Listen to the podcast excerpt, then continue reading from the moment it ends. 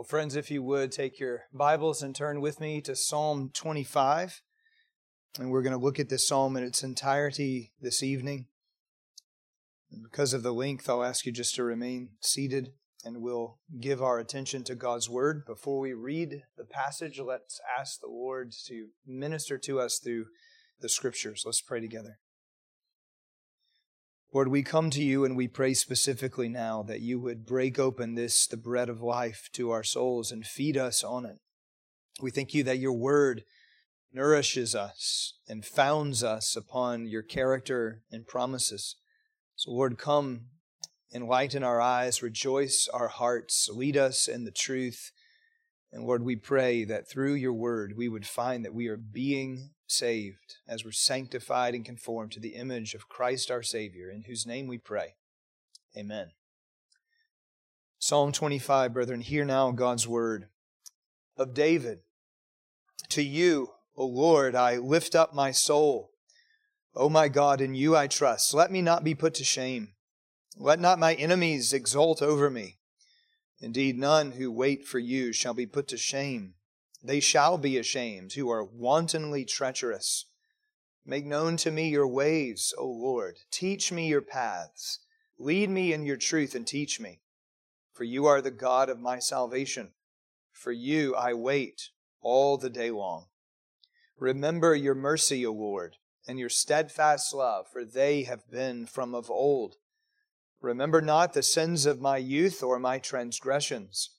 According to your steadfast love, remember me, for the sake of your goodness, O Lord.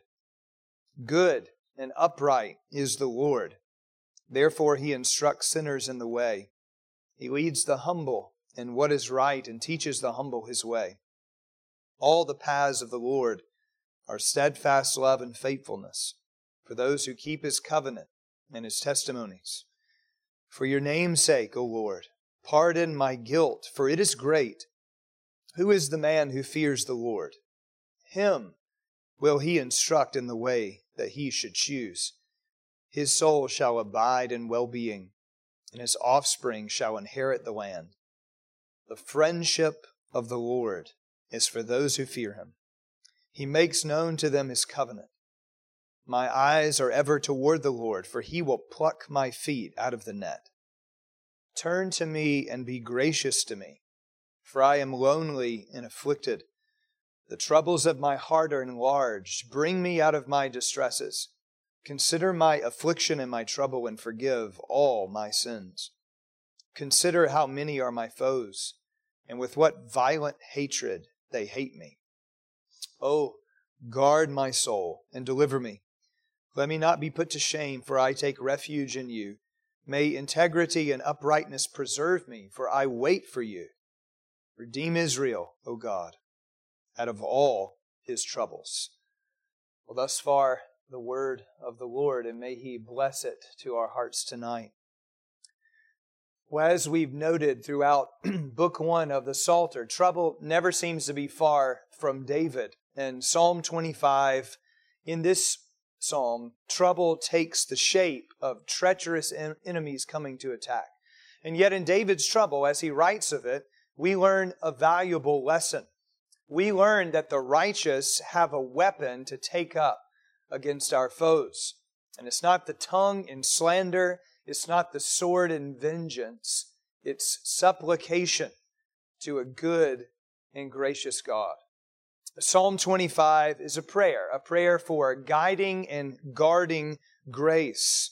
And David makes such a prayer because he knows what God is like, that he's good and upright, he's faithful and forgiving. Now, before we dive into the psalm, there's one feature about it that's worth mentioning at the outset. And it's that this psalm is an acrostic poem. That is, every letter of the Hebrew alphabet begins each phrase as we move through the psalm, hence the 22 verses that we have before us. Now, you may not have liked it when your English teacher pressed you into writing acrostic poems, maybe about ninth grade English, but this literary device is used with some frequency in the Psalms. And the discipline that's necessary to pen such a poem teaches us something else. Yes, there are times, beloved, to fire up arrow prayers to the Lord. Oh Lord, help me. But the normal pattern of our prayers should be careful, measured, well crafted pleas to the Lord. Prayer isn't a haphazard activity. It is a discipline that demands time, concentration, meditation on the character of God and His works, and a deep reflection on our needs. Well, this acrostic poem falls out into three parts, so we're going to consider it under three headings. And they're in an acrostic poem, obviously, because of the means of writing that way. The themes are bouncing around, they're all throughout the psalm, but we're still focusing on these three parts. We begin in verses 1 to 7 with a prayer for guidance. Now, I want you to notice as David starts, before he even lays out a particular request, he expresses first his heartfelt trust in Yahweh in view of his enemies. Verse 1 To you, O Lord, or Yahweh, I lift up my soul. And what a beautiful expression that is of complete and utter dependence upon the Lord. David comes into God's presence as a needy man, and he gives God all that he is, his whole heart. The common Hebrew posture for prayer was to stand and to lift up your hands.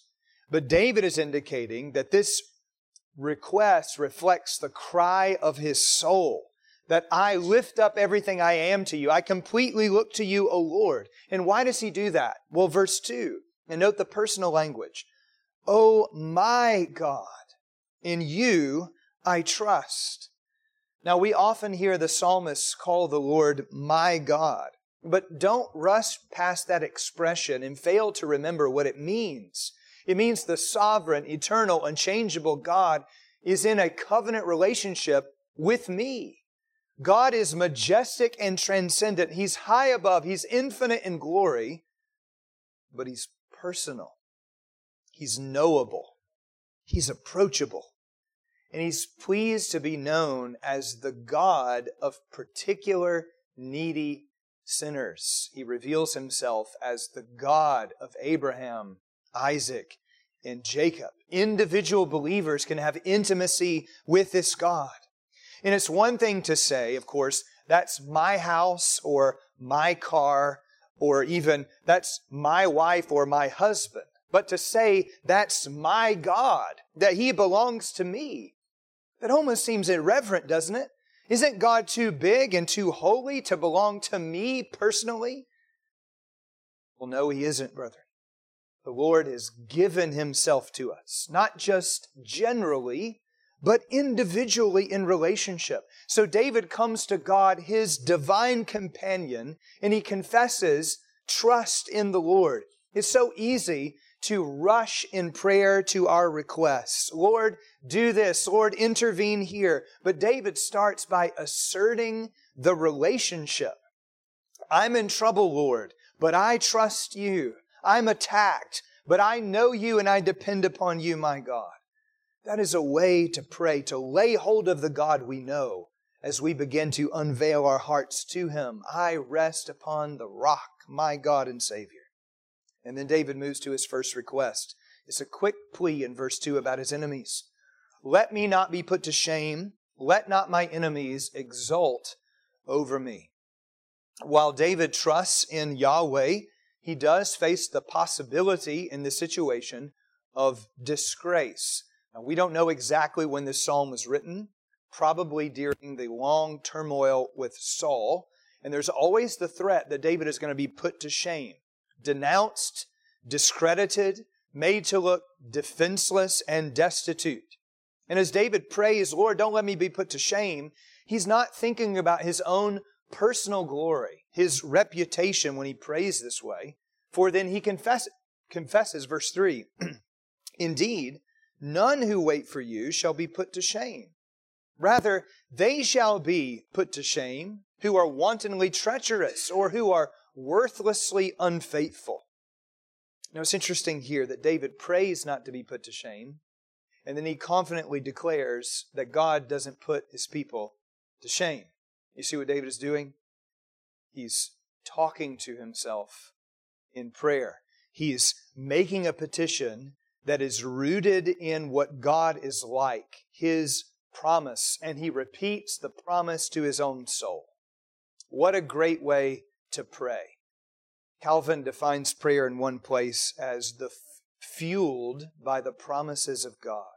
We make a petition and then we preach to our own souls the truth of who God is and what He does. We pray for help and then we confess our God is our ever present help in time of trouble. Well, here is David prays he understands, though he's crying out not to be put to shame, this is really about the Lord's glory. God, shall those who ultimately trust in you shall be put to shame? Shall those who cling to your covenant be crushed? David knows that is not the destiny of the faithful. Paul puts it this way as he quotes Isaiah 28 in Romans 9 Whoever believes in him, that is in Christ, the stone laid in Zion, will not be put to shame. Brethren, what a promise we should cling to. Now, David has no idea how his enemies are going to face shame while he and the people of God will not be put to shame. But he can look back at history and see Egypt and Pharaoh and his army put to shame. He can see Jericho and the city put to shame. He can see Goliath put to shame. And he can know, as I count upon the Lord, though I'm a great sinner, God takes all my shame, all my condemnation away from me. For as Moses put it in Deuteronomy 32, the Lord will vindicate his people and have compassion on his servants. How is it that we cannot be put to shame? Well, the sacrificial system has something to explain to us about it, doesn't it? As we are displayed publicly as pardoned and given peace with God, but, brethren, don't we as New Covenant believers have a clear view of how we're not put to shame? That Jesus was disgraced in our place. That Jesus bore our sin and triumphed over our enemies. And thereby clinging to God and His covenant mercies, we have the exultant hope of deliverance. None who trust in the Lord Jesus Christ will be forsaken. The point David's getting at here is the character of our God is on the line when enemies come against us. And we can trust, if we hope in the Lord, that no one can successfully be against us because God is on our side. God has justified us and no one can condemn. When we stand before the bar of God's justice and that prowling lion comes to pounce on us and tell of all the horrible things we have done, it will simply be, but there my Savior stands. There he is, having borne all my shame. And devil, you may fling, fling all of your fiery darts at me, but they just bounce off because they pierced Christ in my place. And he broke the power that you have against me. I shall bear no shame. Do you know what a glory it is as a Christian to know that you don't have to be ashamed? That your guilt is gone. What peace the soul can know when you are cleansed in the Lord Jesus Christ? Do you have such an assurance that you will never be put to shame? Well, David is waiting for his adversaries to be put to shame here. He doesn't know how long that's going to take, and it could be a while, but he knows ultimate vindication will come to him. But how is he to live in the meantime? How do we honor God while we wait on the Lord's ultimate vindication? Well, David knows he needs light and direction. So he prays, verse 4 Make me to know your ways, O Lord. Teach me your paths. Lead me in your truth and teach me. What does David recognize about himself as he prays this way? Well, he recognizes that he's a sinner. He's not prone by nature to walk in obedience. He needs to be shown what to do, what pleases the Lord. He needs the Lord to instruct him in the truth. And David is displaying something we all should demonstrate in prayer humble submissiveness. David doesn't arrogantly assume he can just figure it all out. I know what to do. I know how to act. No, he recognizes that his own heart is deceitful. He's unreliable. The Lord must lead me. I'm ignorant. I'm unstable. I'm natively foolish and I don't know what I should do. But I look to you, my God, to teach me. And why would the Lord teach him? Well, David says, For, verse 5, you are the God of my salvation. Lord, you've bound yourself to me in your saving mercies. For you don't save your people and leave us alone. God doesn't just throw us out of the nest to figure it out for ourselves. No, the Lord brings His grace to save and then to train. He's faithfully committed to us, transforming us by the power of His Spirit, giving us the Holy Spirit as our teacher, so that the work He began in us, He could carry to completion, that He would bring us all the way home. And David looks at this commitment God has made to him, and he expresses back his commitment to God. For you I wait all the day long. Lord, my heart is postured to learn from you, to obey what you say, and to submit to your providence. Brethren, is that the way it is for us? When we come in our tight spots, do we act with haste or do we seek the Lord? Do we follow our heart, our desires, or do we wait upon God for direction, for clarity as to what is wise? Indeed, do we cry out for wisdom to choose what is best, that we would move ahead thoughtfully and with consideration of God's faithfulness? Now, of course, striving to do what God would have us do is not somehow earning us brownie points with God. We can't earn God's favor. We rest upon mercy. And David recognizes that. See how he puts it in verse 6. He pleads, Remember your mercy, O Yahweh, and your steadfast love, or literally, your steadfast loves. That is, remember your kind covenantal acts, for they have been of old. This is the kind of God you are from everlasting. And God, I'm praying that you would just remain faithful to your character. David is clinging to the fact that God doesn't change. He is and forever remains a God of compassion who abounds in steadfast love. And we need the unending grace of the Lord to abide with us because we have a host of transgressions that could be called to mind. Verse 7, David recounts it. He knows he's a guilty sinner. He's dishonored the Lord in the past. He remembers the evil things that he has done. And he doesn't want the Lord to remember him according to his past corruption. Have you ever had those moments in your life where your conscience is rocked by an accusing devil who brings up your sinful past and shakes it in your face? How do we deal with that? Well, David prays that God wouldn't call to mind his crimes don't hold me accountable for the wrongs done, but rather, Lord, show boundless grace. Deal with me not according to my sin, but according to your steadfast love. Now, brethren, how is it a sinner who has violated God's law could even dare to pray like that? God doesn't owe us forgiveness. We don't merit his steadfast love. And yet he's made known himself to us as the Lord who forgives iniquity, transgression, and sin. We plead for lavish grace, not because we're owed it, because, but because the Lord is pleased to give it. And how pleased is He? He's so pleased that it pleased the Lord to crush His own Son in our place, to send Jesus, that our sins could be pardoned, that our sins would be remembered, the new covenant promise, no more. Brethren, let us forever remember the cost of God's forgetfulness. It cost the precious blood of the Lamb, Jesus Christ. And yet, for us, the Lord willingly gives Christ. Do you see how committed to you God is in love? Do you ever doubt that the Lord loves you? Look at the cross. Look at what God has done, that your sin would be removed as far as the east is from the west. And God is saying to you, I will be your God. I will save you. No one will condemn you, and I will guide you with my truth. I'm committed to you. So David prays for guidance. But then, secondly, see, David reflects upon the goodness of the Lord. The goodness of the Lord. Now, David begins asserting the things he knows about God, which fortify his soul. The character of God isn't just head knowledge. Now, we emphasize here at our church that you should learn your catechism.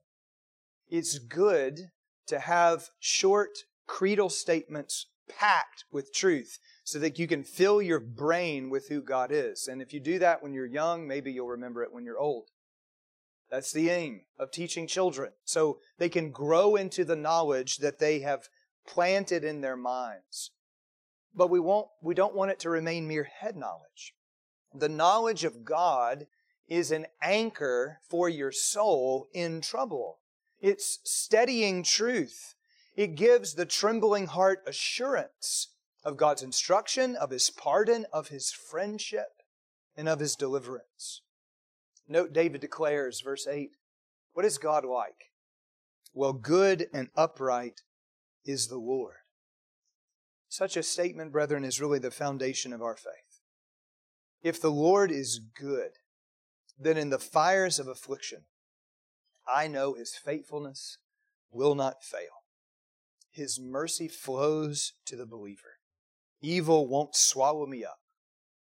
What did Jesus say about our Heavenly Father? He delights to give good gifts, even the Holy Spirit to those who ask Him. What did Joseph say to his brothers? What you meant for evil, God meant for good. Our God is good, even in the face of trouble. Psalm 23 6, do you remember? His goodness and steadfast love or mercy pursues us until we dwell in the house of the Lord forever. God is a good God.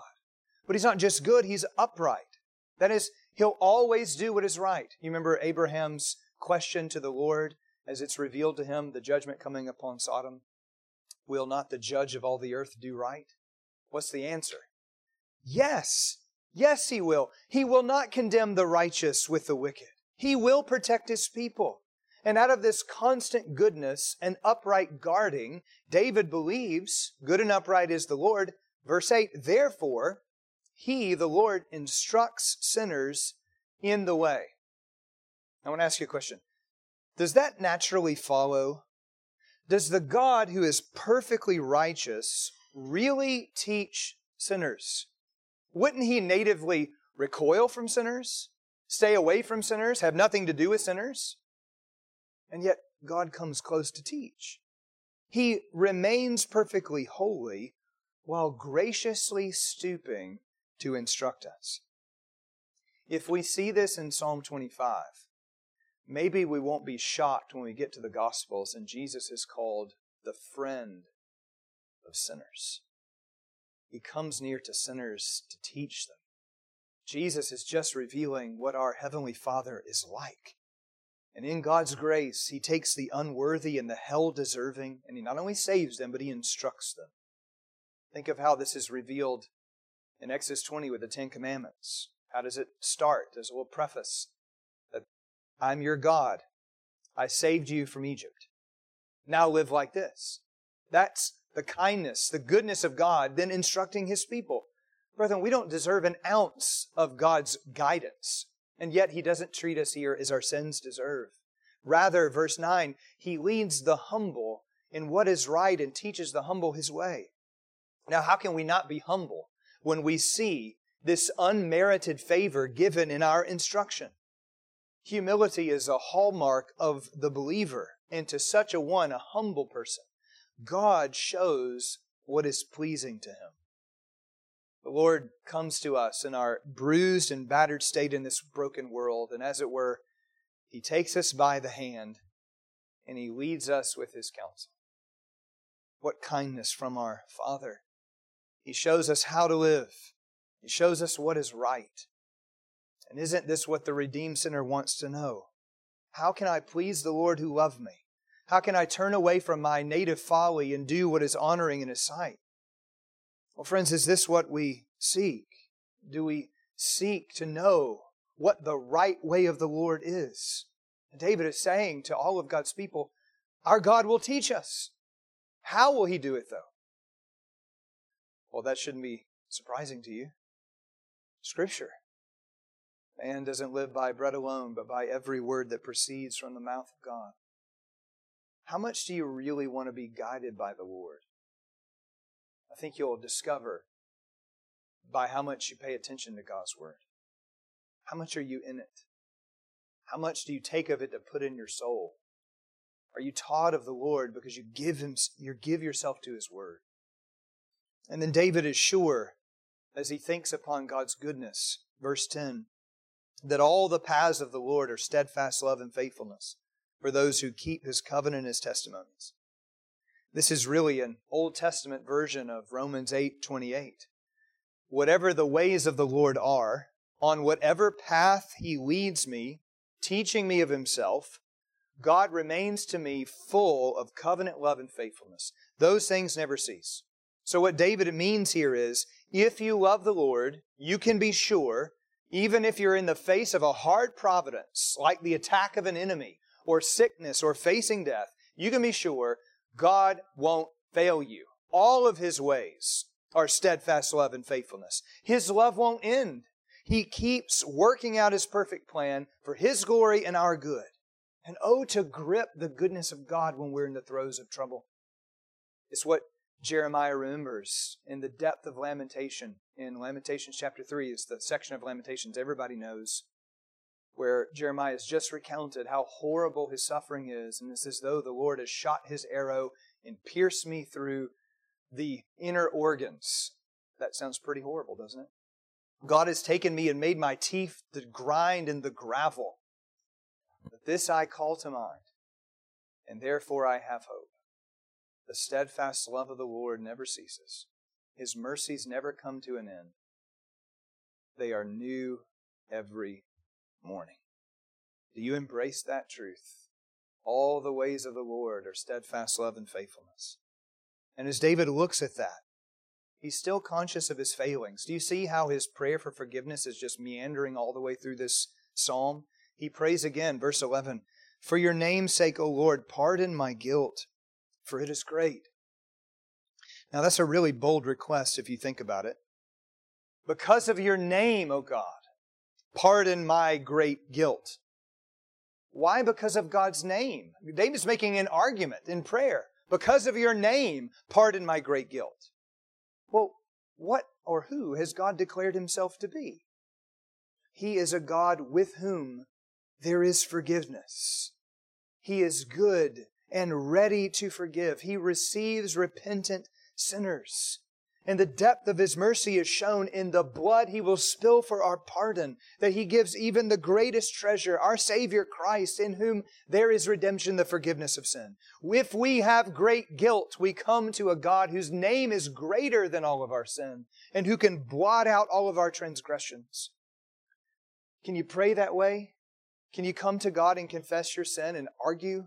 Pardon my sin, though it's great, because of your name, Lord. I take hold of you. This is who you've made yourself known to be a forgiving God. So I don't come presuming that you're going to forgive because it's your, your job. I come laying hold of what you tell me in your word. You have said you are a God of forgiveness. And I, I lay my soul on that truth. And then David asks a question, verse 12 Who is the man who fears the Lord? He's asking, Do you see a God fearing man?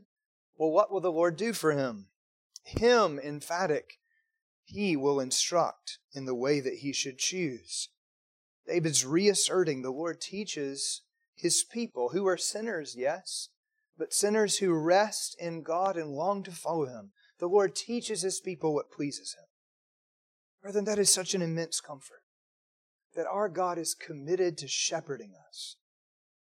When you're walking through tumultuous seasons of life, when the difficulties just fall upon you and wait. the idea is the Lord comes alongside of you to unveil to you what honors Him. Things don't have to be dark for your soul because His Word is a lamp for your feet and a light for your path. And as we read His Word, His Word is not an impersonal, cold interaction. God's Word is living and active. God Himself is teaching us as we read the Word. Do you see what David's conveying? The Lord is personally and lovingly instructing me in what is pleasing in His sight. Do I believe that about the Lord? That when I come to read my Bible, it's a love letter from God.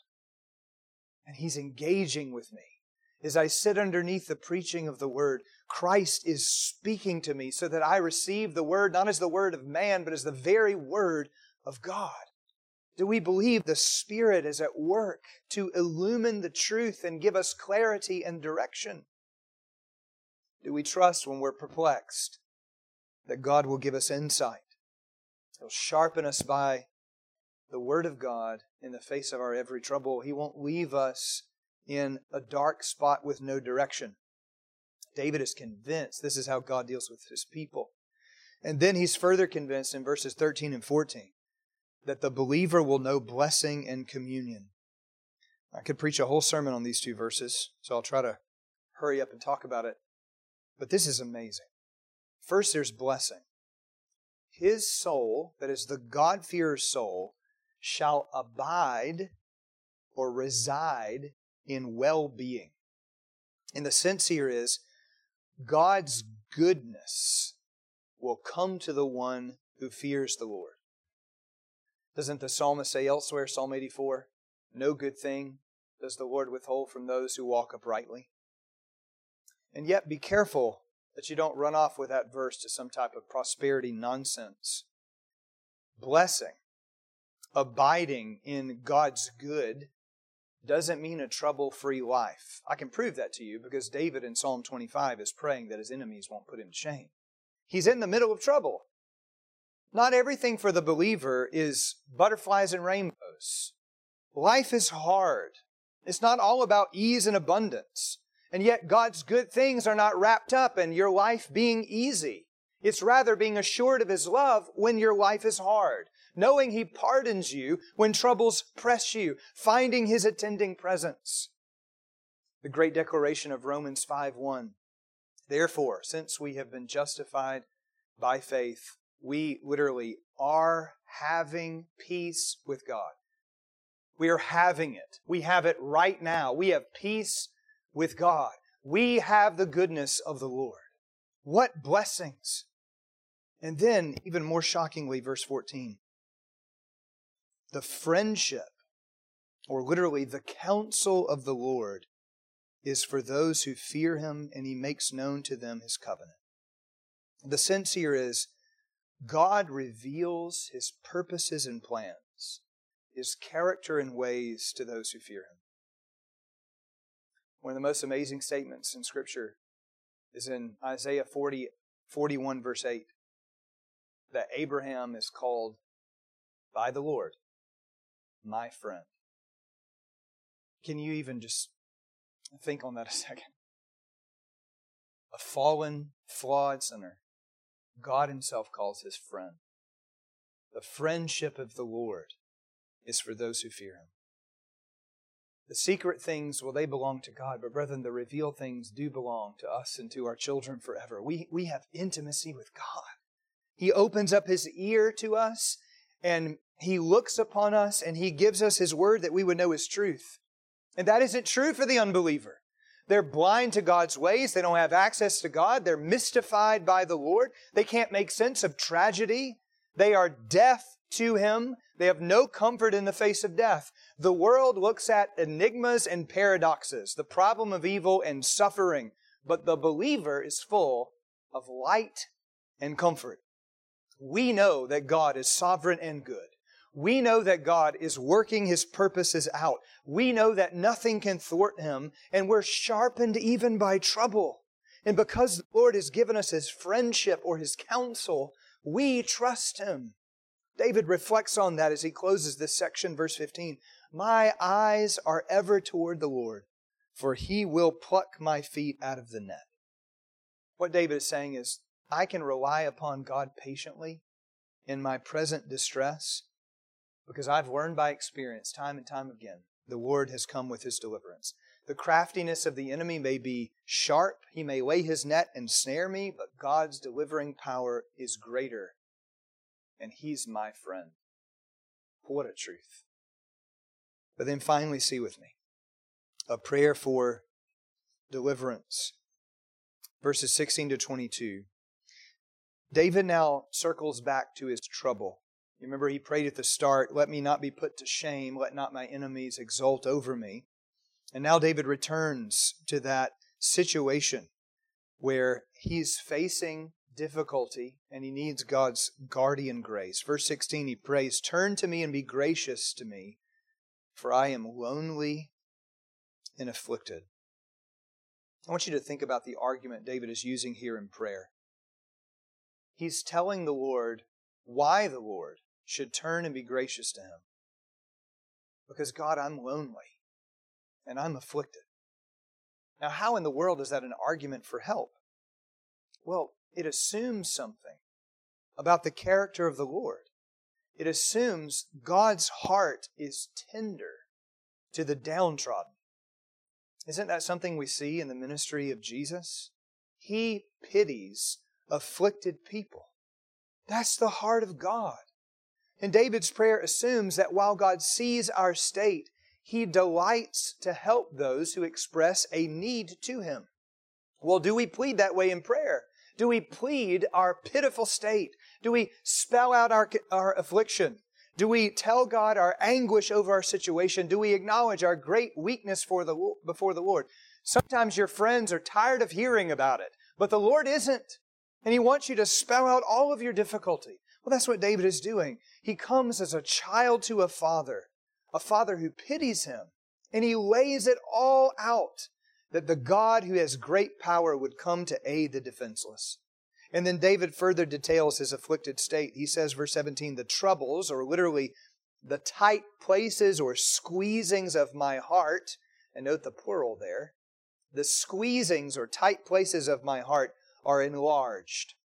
David is indicating my case is urgent because I'm being pressed in all kinds of ways. Things are getting worse. And I don't think he just means in an outward sense. David has inward, inward affliction. Can't we relate to that?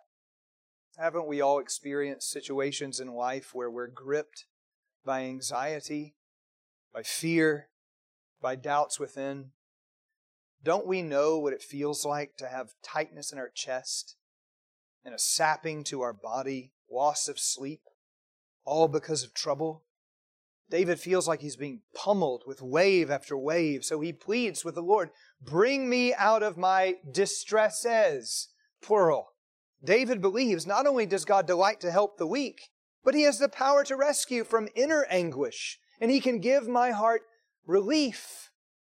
What is the divine antidote for anxiety? It isn't just stop being anxious, though that's a command. It's bring your anxious cares to the Lord who cares for you. Well, David continues in the same vein, verse 18 Consider or see my affliction and my trouble and forgive all my sin. In a sense, it's a strange request because God sees everything. And yet the saints often ask the Lord to see. God, look, take notice, pay attention. And Lord, as you see my heart, what else do you see? You see all my faults. So David prays again. Lord, as you discern within me my hard thoughts, the wonderings of my soul, pardon my iniquity. Again, is that the way we pray? Do we keep asking God for forgiveness? Not just of the sins of which we are conscious, but for all of our sins. Brethren, it's so easy when we're in trouble, especially, to get locked in on the need for relief, but to forget that we're unworthy of the relief that we seek. That our sin can cloud our fellowship with God. But David remembers he's a guilty sinner. He needs God's pardoning grace, and he doesn't want God just to see, he wants him to forgive. And then he prays that the Lord, verse 19, would literally see my enemies, for they are many, and with violent hatred they hate me. David is outgunned, overmatched, and he's acknowledging his loneliness here. He's violently assaulted by many, so he needs a superior power to come to his aid. Thus he says, verse 20, Oh, guard my soul and deliver me. Let me not be put to shame, for I take refuge in you. David expects the Lord will never forsake him. Now, brethren, tonight we may not have malicious enemies like Saul breathing down our neck to spill our blood. We may not have men surrounding our house to kill us as soon as they see us. But there is a roaring lion, the devil, who aims to overtake us and put us to shame. He wants to scandalize us with some flagrant sin. He wants to sink us under accusations until we forsake the Lord. Well, David's hope here is the same hope that we have. We serve a God who guards our soul. If our trust is in Him, we will never be disappointed. Now, David wraps up and he says, knowing he's had to learn to wait upon the Lord. Lord, while I wait, verse 21, may integrity and uprightness preserve me, for I wait for you. It's tempting under severe pressure to excuse faithless actions. How do we act when we're stressed? We're short and snippy. How do we act when we're tired? We're easily irritated. How do we act when we're overwhelmed by trouble? We neglect responsibilities, maybe even the weightiest of them prayer and the reading of God's Word. But David implies here that the squeezed believer who's waiting upon the Lord should not grow lax in uprightness. We want to evidence integrity. And I need the Lord to grant that integrity and uprightness would come to me and preserve me. Lord, strengthen me for faithfulness, faithfulness to you.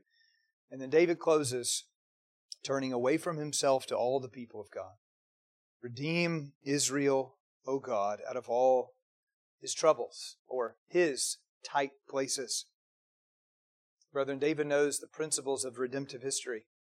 The devil isn't just after one of us, he's after all of us. That's why Ephesians 6 calls y'all to stand, y'all to fight, y'all to put on the armor of God. And what do we all need? We need redemption. That word, of course, can mean specifically redemption from sin that comes through the blood of Christ, but it can also mean, a, a larger principle of redemption from all the sufferings of this present time. I think that's how David is using it here, like Paul does really in Romans 8. We pray not just for a temporal deliverance from hard things. We pray that God would redeem us from every effect of the curse, take away all sorrowing and sighing. David is groaning for glory. And as we groan, we pray knowing our God will teach us. As we wait upon Him, He will protect us and He will guide us until we have complete redemption in Him. May we believe these kind of things about our God. Let's pray together. Lord, you are a God to guide, a God to deliver, and a God who instructs us in the way that we should go. And Lord, we don't deserve any of this. But Lord, we come to confess that you are a God who forgives and a God who instructs. And we pray that we would take up your word and read and see how you teach us. We pray, Lord, that we would be fired in the heart to seek you in prayer and plead for wisdom and plead for pardon. And we ask, O oh Lord, that you would meet with us. May it be sweet to our soul that we could be called the friends of the Lord, those taken into your counsel, those guided by your flawless word. Lord, meet with us and instruct us, for we trust in you, and we pray all of these things in Jesus' name. And all of God's people said, Amen.